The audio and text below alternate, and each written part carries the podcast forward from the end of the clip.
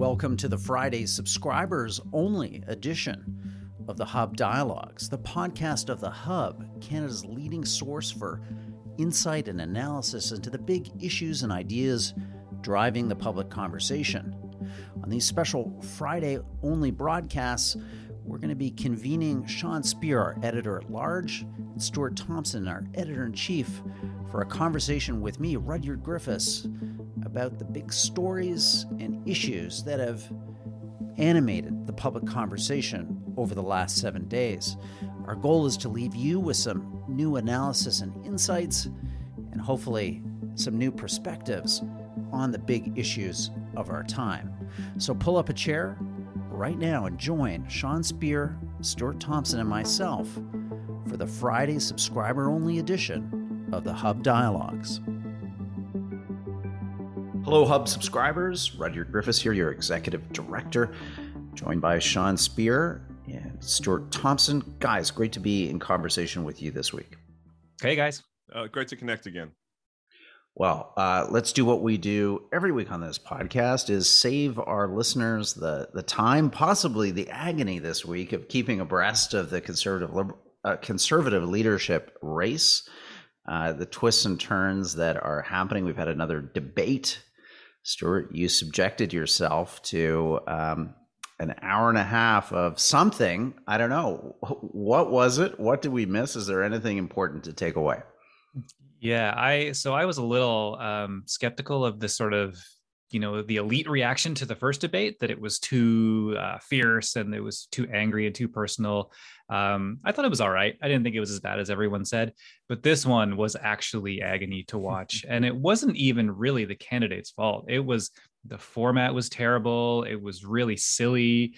Um, the moderator, Tom Clark, was all over the place, interrupting people, telling the crowd not to cheer, which is such a weird thing to do in this day and age, to tell people not to enjoy politics. Um, so I, I thought it was just ridiculous. You could barely glean anything from the debate uh, in terms of where we are at in the race.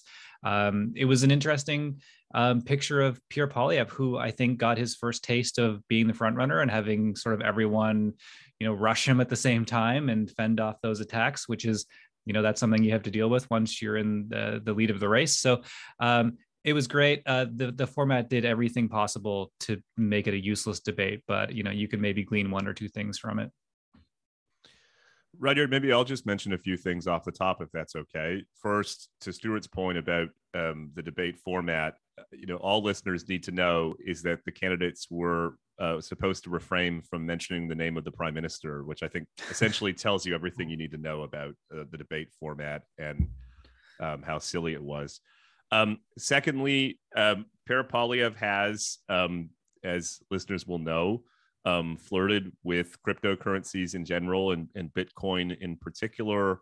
Um, and uh, as uh, the value of those um, digital currencies fall, the kind of political pressure and um, that he's facing uh, continues to grow. And that was certainly on display at the debate. And we can talk a bit about that. Um, the, the third thing, though, is that we all know that Poilievre's instinct is to fight, um, that even as a front runner, um, he can't, as Stuart said, I think a couple of weeks ago, turn down the volume a, f- a few notches. He, he, he, he uh, his default um, is to push back and fight. And, and I wonder if that's not, um, not serving him as well on the debate stage. Let me just give you one kind of peculiar example. He was um, challenged by Jean Charest Uh, about his position on abortion, which of course was a hot button issue in light of um, a pending decision in the U S on the Roe versus Wade um, precedent. And Poilievre, in response, criticized Charest um, for voting in favor of what he called the, the, the recriminalization of abortion, referring to a piece of legislation back in the nineteen eighties when Charest was a member of the Mulroney cabinet, uh, which, first of all, Um, didn't um, recriminalize abortion, but that's for kind of another conversation. Um, but to sort of attack him um, as being um, less in favor of choice than Poilievre just seems like a, an odd instinct. Um, and, you know, it seems to me Uh, it reflects this kind of challenge that we've been talking about for the past couple of weeks, which is uh, conservative voters like um, his tenaciousness and his instinct to kind of push back and poke the nose of, of elite commentators. Um, but he has to be uh, disciplined. And, and this is a good example where the instinct to fight, um, I, don't, I don't think served him very well. Stuart, how do you think these debates are reflecting on the Conservative Party as a whole? Um, you know, I think if I was sitting in Party H Q, I'd be a little bit worried about, you know, the image that conservatism as a political brand is presenting Canadians. First, I mean, I'll just say it, it's a pretty underwhelming crowd. Um, and I don't mean to belittle these people's contributions or public service, but if you look at just, I don't know, the last twenty-five years of Canadian history and uh, what used to be uh, kind of expected in a C V to run for the leadership of one of the two historic parties in the country, uh, I think it's fair to say that, um, you know, these folks uh, would not probably be on the top of the H R department for Prime Minister's uh, resume pile. And, and then the quality and the tenor of the conversation is, is not great, to say the least. And now we're seeing debates that are, are really poorly organized and poorly executed. Um, you know, conservatism as a movement has problems already as a brand in terms of its ability to grow support outside of the kind of narrow twenty, twenty-five percent, twenty-five yard line of Canadian politics. What's your sense of just the overall kind of projection of the party and its and its, I guess, its proposition at this moment in the in this leadership race? Yeah, th this was the first moment in the race where I started to feel that exact feeling, um, which is that this is less than serious. Um, and, you know, I, I do think the format was a really dismal way to hold a debate. I mean, there was one point in the debate where the question was, what do you think the biggest threat to Canada is? Answer in fifteen seconds. And right. th like this kind of stuff, like, like that is not a substantive discussion about anything. And the whole The whole debate felt that way, where you felt like, okay, maybe we'll have a good discussion about this. And then the format precluded it, or just the nature of the candidates' responses precluded it. Um, so I, I think that is definitely the feeling that I got. I, I am kind of willing to, you know, entertain the idea that people can surprise you and sort of come out of nowhere in politics. And sometimes the person that doesn't seem right for the job in one moment Um, either grows into it, or the moment changes and then they do seem right. Um, so I I share that feeling. Um, the the race itself, though, is not doing them any favors. And we're about to get into the deepest part of summer. Like the, the Ontario election is going on right now. I don't think anyone in my neighborhood knows the Ontario election is going on right now. And that is just sort of the nature of where we are right now um, in terms of the pandemic and the calendar. Um, so I, I think this is a little troubling. Um, they could come out of this with very few gains, except in sort of membership sales and, you know, people who may or may not stick around. And um, I, I, I can't think of one really good thing we've had a debate on uh, in this race so far. Sean, what, what's your take here? I mean, part of what we like to do at The Hub, because we're independent and arm's length from everybody and everything, is kind of call it like it is. And I don't know, I just look at this this list on the stage. I mean, obviously Pierre Poilievre and Jean Charest are the two arguably with the most impressive record. Charest genuinely has one. Um, we've talked about how he seems a little out of step with this political moment. But I would just think, if you're the Conservative Party and you're looking at the Liberal front bench, there's a lot of strength there. This is government.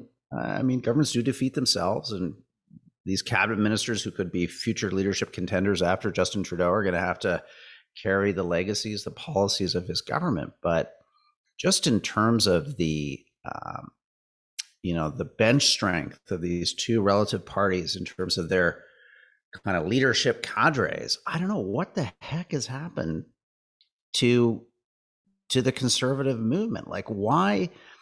You know, why isn't there a Brian Mulroney? Like, remember, Brian Mulroney kind of came from the outside. Uh, I mean, he had to run twice to win, but, you know, there was an, an excitement around the party. There were people coming into it. Uh, this just seems, I don't know, small beer, intramural, incoherent, and at times a bit bizarre. Are you referring to when Leslie Lewis seemed to imply that she thought the Netflix show Bridgerton is an, a, an accurate historical depiction? That could be one moment.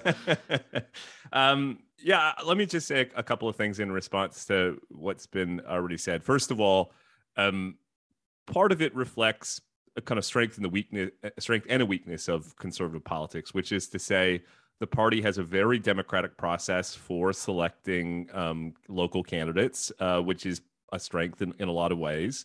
Um, it doesn't have a history like the, the Liberal Party of, in effect, appointing so-called star candidates. It really is a, a bottom-up process. Um, but one of the downsides of that, of course, is it it, it deters um, the types of candidates that you're talking about, Rudyard, from um, from getting into Um, politics at the local level, and then um, ultimately um, uh, running for leader.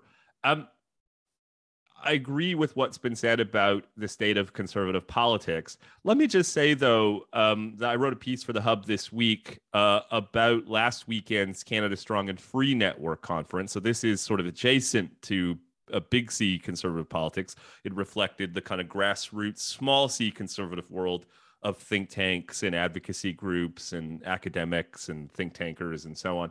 And I actually thought um, that there was a bit more energy and dynamism there. Uh, I witnessed intra debates about how conservatives ought to think about big tech, about how conservatives ought to think about the rise of gig work and unions and and um, drug addiction and substance abuse and and so on. So, well, um, that kind of energy and uh, you know, grappling with first order questions hasn't yet traveled downstream to politics, as was self-evidently on display uh, at this week's debate, as we've been discussing. I've not felt kind of more energized and optimistic about the state of Canadian conservatism, broadly defined, as I have coming out of last week's conference. Um, you know, it's not manifesting itself in politics right now. It's not obvious how it will, um, but at the kind of movement level, it feels healthier, I think, than I understood it to be before uh, attending that conference last weekend. And, you know, hopefully that's a sign of, of positive things to come. Stuart, you were at the same uh, conference. Um, you know, what, what was your takeaway? You, do you share Sean's optimism that there, there is some energy, there is some, uh, dare I say, um, ideation on what a conservative vision for the country would look like? And then I guess it just, it interests me, like, why do parties act as these, um, well, I mean, we understand that they're the gatekeepers. They have these, in a sense, monopolies on participation. Um, but why do they seem so bad at times? And, and again, this is historic, and I understand it's they're cyclical. I mean, parties go through waves, but why does it seem that the Conservative Party is so disconnected possibly from, you know, some of the energy and excitement and original thinking that seems to be genuinely happening? If we take Sean at his, at his word here in terms of his assessment, why that disconnect? Yeah, I think the the disconnect is in the sort of natural disconnect between your strategist types and your policy types, who are kind of like, uh, oil and vinegar. They, you know, they they will always tell you, the strategy types, that if you have a great policy idea, you can't just tell people what your policy idea is. You have to sell it, and that is where the whole gatekeepers thing comes from. This is um, Pierre Poilievre's way of getting monetary policy onto the agenda, and I, I think that is always a very hard thing to do. I was at the conference. I thought it was great. It was really interesting.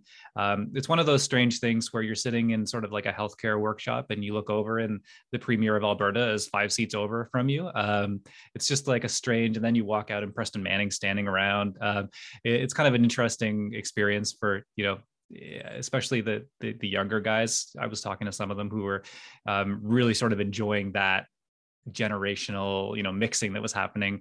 Um, but that, you know, you can't, you can't win thousands of votes in a party leadership race um, by saying, I have this great new healthcare policy. Let me tell you about all the details. Um, that's, that's something that you kind of have to find a symbolic way to sell that. And I, I think that politics, you know, when you read you know, the Globe and Mail, you read the the, pol- the the pundits and the columnists, they're always worried about like politics being dumbed down, but it necessarily has to be dumbed down because most people are paying attention to other things and they need sort of a Coles Notes way of figuring out who's on their side and who isn't. Um, so I, I've always tried to allow myself a bigger tolerance on that, that, you know, we, we've learned from, you know, marketing at the Hub that people need to see the call out for joining the Hub seven times before they'll even consider doing it. And that's just one of those things because they're busy reading our stuff or they're clicking away to something else. And I think politicians are dealing with a sort of deeper version of that. Um, so I've always tried to suppress that instinct that gets mad at, you know, a politician talking down to me because my job is to read all this stuff all day. Um, other people have real jobs. So um, I, I think that's usually why that happens. And you have to find that bar of when it's too stupid and when it's just, you know, it's advertising.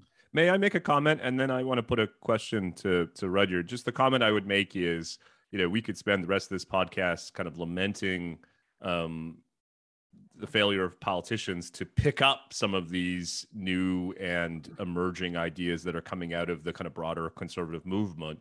But I will say, I think those of us in think tanks and, and elsewhere also need to kind of ask ourselves some tough questions. Why aren't our ideas manifesting themselves in politics? Are we not asking the right questions? Are we not putting forward kind of concrete, accessible policy recommendations? Are we not building bridges to the political world? I, You know, it seems to me that there's kind of fault on both sides.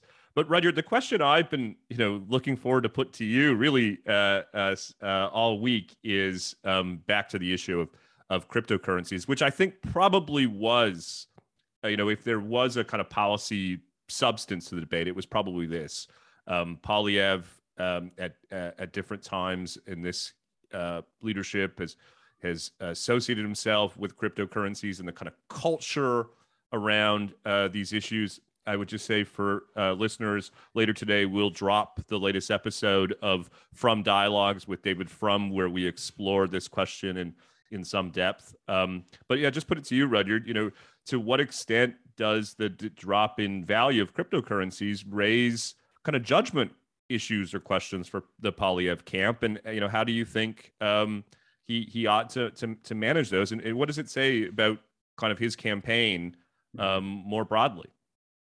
Well, and then there was also obviously the kind of explosive interview that David Dodge gave to C T V and Evan Solomon kind of um, using the the B S H I T uh, kind of phraseology to explain, you know, Poilievre's positions on, you know, on the central bank. Um, so I think there's a danger here. It's, you know, it's the, it's the danger, Sean, of kind of getting over your skis, of probably feeling as a politician that there is this, uh, understandably, a lot of political energy around Bitcoin. Bitcoin is more than just an investment for many people. It is a, it's a philosophy. It is a movement. It is a way of, t- of, in a sense, perfectly aligned with the Poilievre campaign messaging. It's a way, or not only around the gatekeepers, but it's it's a kind of um, it's a heroic story of of these decentralized uh, kind of um, you know pirate-like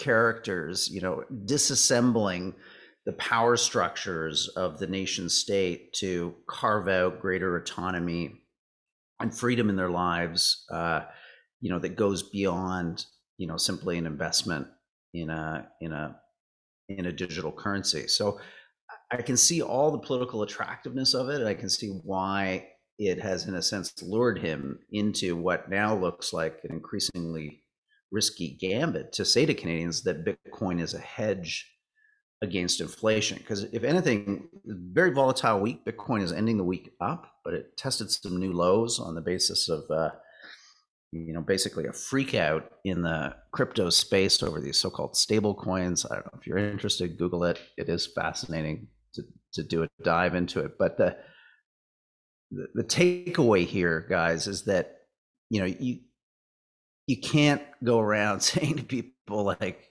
you know, here's a, a hedge against inflation, and then, you know, it's down twenty percent since you made the recommendation. So you've effectively wiped out, you know, two years of, uh, of uh, inflationary protection before you even get to, to even to even deal with then the the effects of inflation. And Bitcoin correlates uh, with a lot of, you know, frothy tech. If you look at how it trades and and what it's been doing, there's a lot of correlation, a lot of rate sensitivity. So higher interest rates, uh, ironically, what Pierre Poilievre wants from the Bank of Canada to restore sound money is going to crash Bitcoin. Uh, because then there is an alternative. That that phrase, Tina, there is no alternative. You have to buy stocks. You have to buy Bitcoin. Well, guess what? If bond yields rise, there is an alternative. So I think he's talked himself into a hole. I think it probably exposes uh, a bit of a lack of understanding, actually, of how economics and investing works. And uh, it'll be interesting to see him try to dig himself out. Do you mind if I just quickly, uh, I think there's something else here, which is that Poilievre's policy on this is to make Canada the blockchain capital of the world. Yeah. That's actually not a terrible idea. It's a policy that if Justin Trudeau came out with, we'd all say, eh, you know, maybe you can do that, but you know, it's not a terrible, it's kind of a, a normal, it's within the Overton window of policies we'd expect from our um, politicians. But the problem is that Poilievre has this um, penchant for rhetorical bombast. So rather than just saying the policy, he talks about Bitcoin like it's the greatest thing ever. And he actually was trying to make the point at the debate that he was just saying, I want people to have the freedom to choose Bitcoin.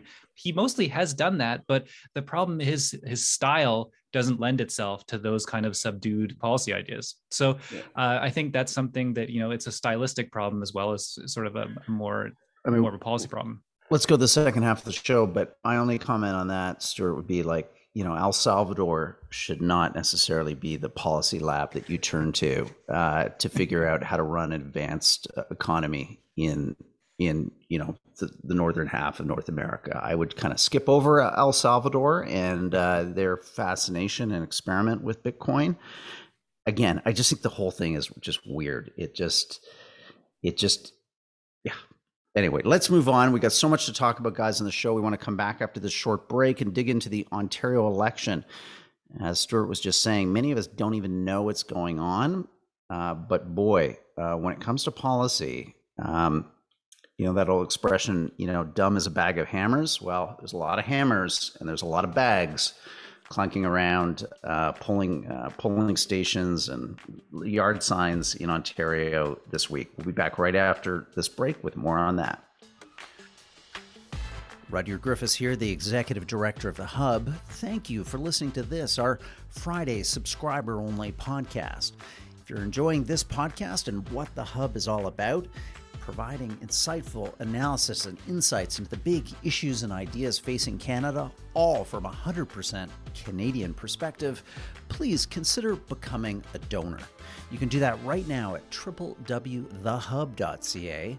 Simply click on the button Donate. We'll send you a charitable tax receipt and a whole bunch of great benefits that come with being a Hub donor. Again, you can do that right now at w w w dot the hub dot c a.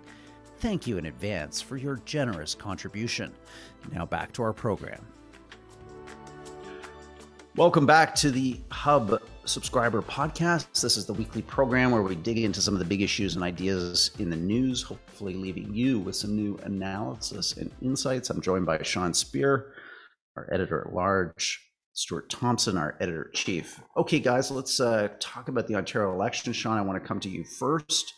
What was the what was your key takeaway from uh, this campaign? We saw a big policy dump on the part of the Liberals. Um, anything special there? Anything that uh, kind of caught your caught your attention? Well, the Liberals, as listeners will know, are trying to climb um, from third to first, in effect, uh, to do what uh, the Trudeau-led Liberals did in in two thousand fifteen, and and it seems to me one of the kind of lessons the Ontario Liberal Party has took from taken from the twenty fifteen experience is. Um, kind of doubling, betting on on progressivism is the way to make that two-step leap. And so this, I think it's fair to say, is the most left-wing um, policy platform put out um, by the Ontario Liberals uh, in the party's history. Um, you know, even supporters, I think, acknowledge that um, this would amount to a kind of massive increase in the size of the provincial government and its ambitions. Um, but fundamentally, what struck me is the the kind of nodding to fiscal responsibility that we saw in the McGuinty era, and even at times during the Wynne era, is completely gone. Um, this is a fiscal plan um, where two plus two is supposed to equal five. Um, and in Canada's uh, most indebted province, indeed, um, the, the, the subnational jurisdiction with the highest sovereign debt in the, the world by all accounts, um, it's a kind of really extraordinary piece of, of uh, irresponsible politics, which, uh, y- you know, is creating the conditions for the Ford government to be reelected, which we can talk a bit about here, uh, which is hard to imagine given its performance over the, the past twenty-four months. The Ontario Liberals at this point are Doug Ford's best friend. Fascinating stuff, guys. And um, I just feel there's a strange like echo of our last federal election where you have these parties coming out and engaging in these policies, which are just completely disconnected, Stuart, from from the economic reality. Um, in this case, you know, Sean's right. Ontario is a highly indebted province, one of the most indebted subnational governments of the world. And what are we seeing over the last six months? A surge in borrowing costs, practically uh, bond yields on, you know, uh, Ontario debt, you know, going vertical, doubling. Uh, I believe our debt servicing fees in Ontario are something like the fourth largest expenditure within the provincial budget. I mean, Stuart, how does this happen? How do we end up having these conversations? And in some ways, how the heck do these leaders get away with this? Like, how can they roll out these um, basically borrowing money from your kids to buy your vote today um, with with no real, I don't know, it just seems like the rest of the media just lets this stuff slide. There's just like, there's no sustained reflection on, is any of this real? Is any of this sustainable? Is any of this affordable? Like, come on.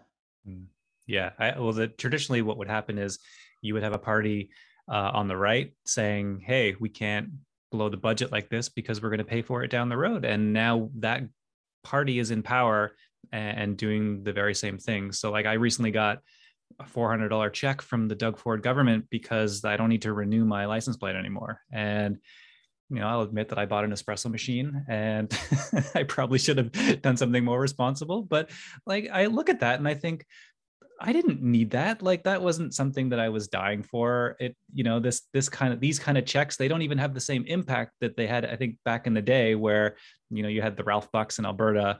Um, I think it's just something voters have come to expect. Um, so it is a strange situation. And I, I think it is, first of all, the lack of coverage of the election, not so much the lack of coverage, but the lack of interest in general, but the lack of interest from the media to do any kind of real policy analysis, um, I think is part of this. And then, you know, this is a really grim situation. Um, the N D P looks totally stagnant here.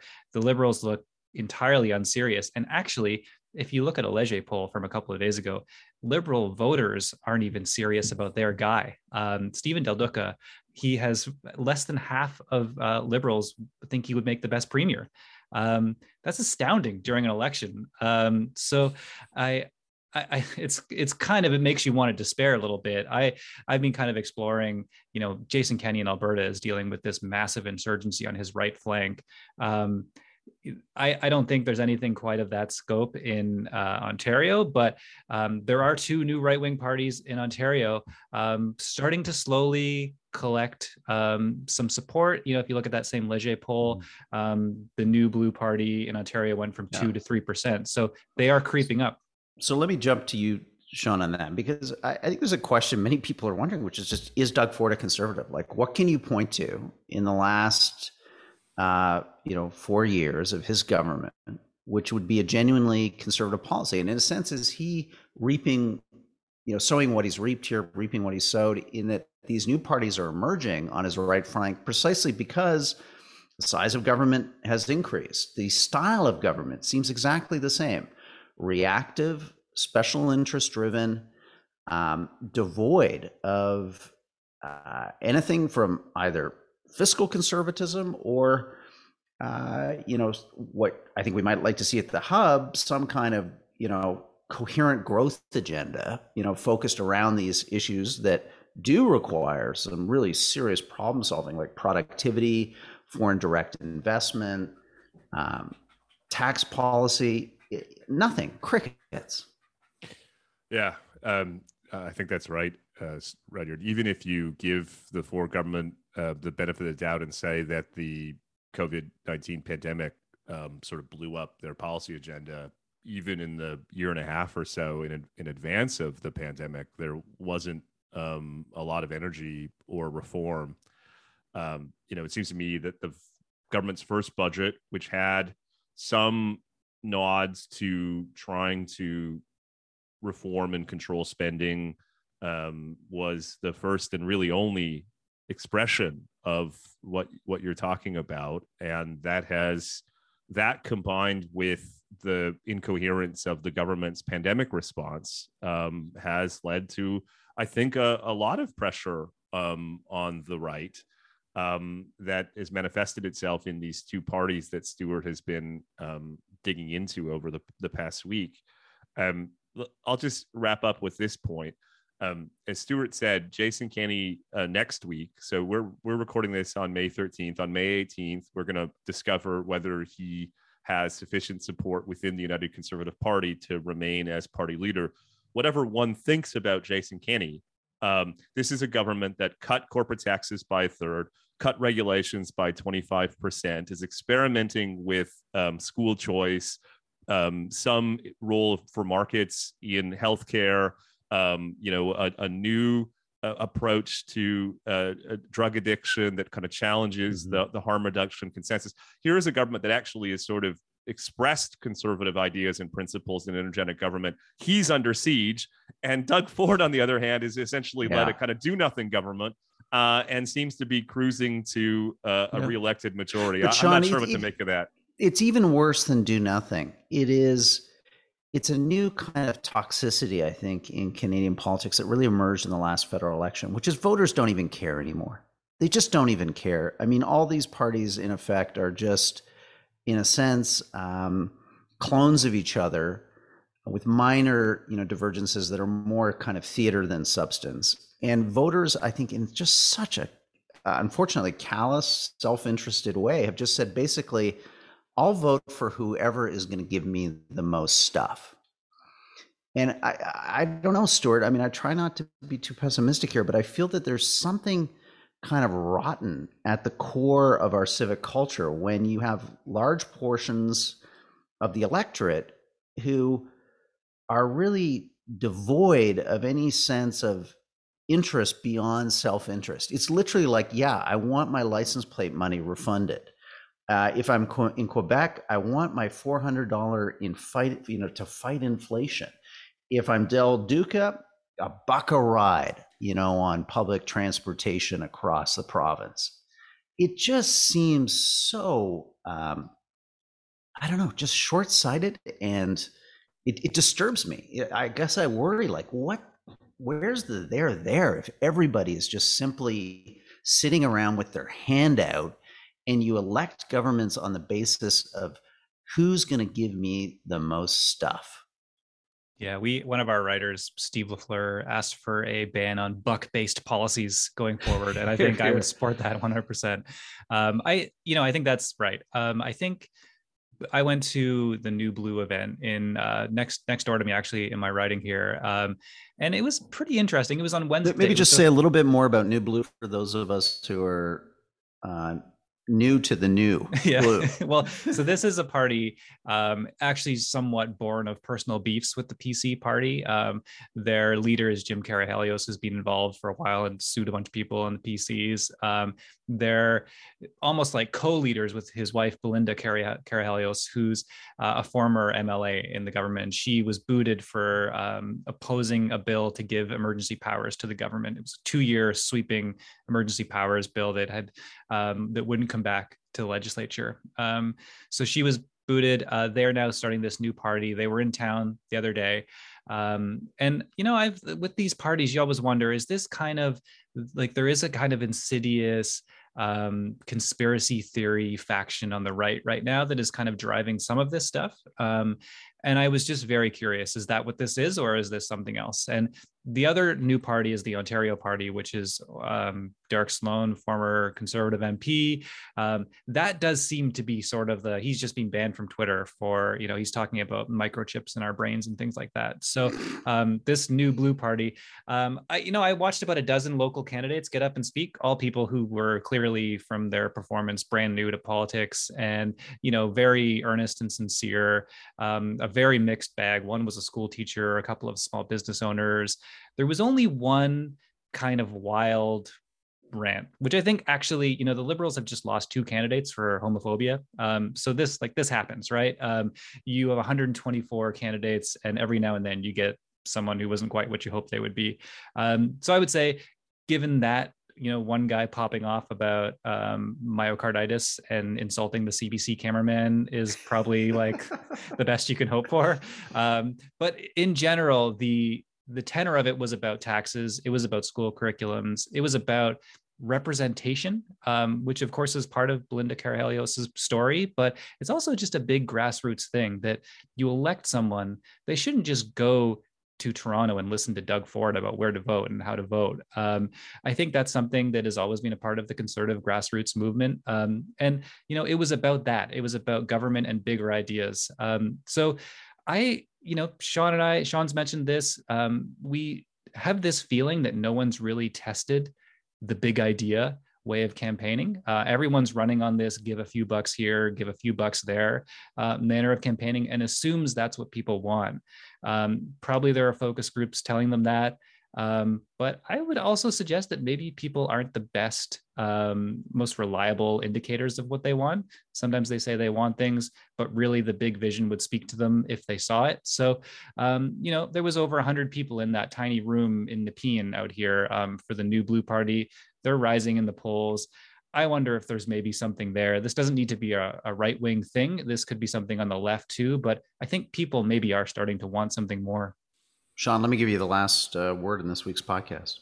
Well, if, if listeners are um, looking to learn more about um, what Stuart's talking about in this kind of insurgency on um, Doug Ford's right, look to the Hub on Monday morning where we have some original reporting on, on that question. You know, it's worth mentioning, guys, um, that the People's Party got five and a half points in the last federal election in the province of Ontario that actually exceeded Um, their uh, their national average. And so there could be some progressive conservative seats at risk if these two uh, right-wing insurgency parties um, split the vote. Um, it, it, it actually could be a bigger threat um, than Stephen Del Duca and uh, the New Democrats. And so, you know, it seems to me, even if the Ford government is reelected here, Uh, the lesson they ought to be learning from this is um, that they're going to have to govern Uh, with a bit more of the urgency and energy, Rudyard, that uh, you're you're talking about. That the challenges facing the province of Ontario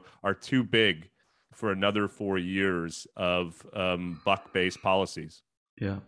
My final comment is like at my darkest moments. I think that this is all the algorithms. It's all structural. All this like buck a policy. It it doesn't come from the strategists. It certainly doesn't come from the politicians. It comes from how we now campaign, which is online digitally, and how audiences and voters are targeted and sliced and diced based on um, their reactions to content that is tailored to their specific interests. So we've lost the narrative. We are simply, you know, a province, in this case of Ontario, an election that's happening between one hundred thousand different Facebook pages.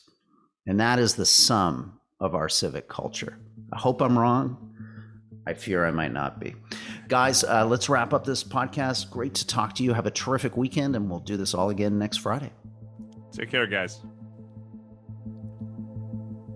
Thank you for listening to this special Friday edition of the Hub Dialogues for subscribers only. I hope you've enjoyed the program. If you have a comment or suggestion about the show, an issue, a topic, an idea that you'd like us to cover on our regular Friday subscriber-only Hub Dialogues, please send us an email to info at the hub dot c a. Also, check out our website, w w w dot the hub dot c a, for tons of great analysis and insights about the big issues and ideas shaping our world and Canada's future. While you're there, if you'd like to, consider becoming a donor. We'd love to have your support. Simply click on the donate button. We'll send you a charitable tax receipt, and you'll get a whole series of great benefits and perks that come with being a Hub donor. This edition and every edition of the Friday subscriber-only Hub Dialogues are produced by Ricky Gerwitz. I'm Rudyard Griffiths, the Executive Director of the Hub. Talk to you again next Friday. Bye-bye.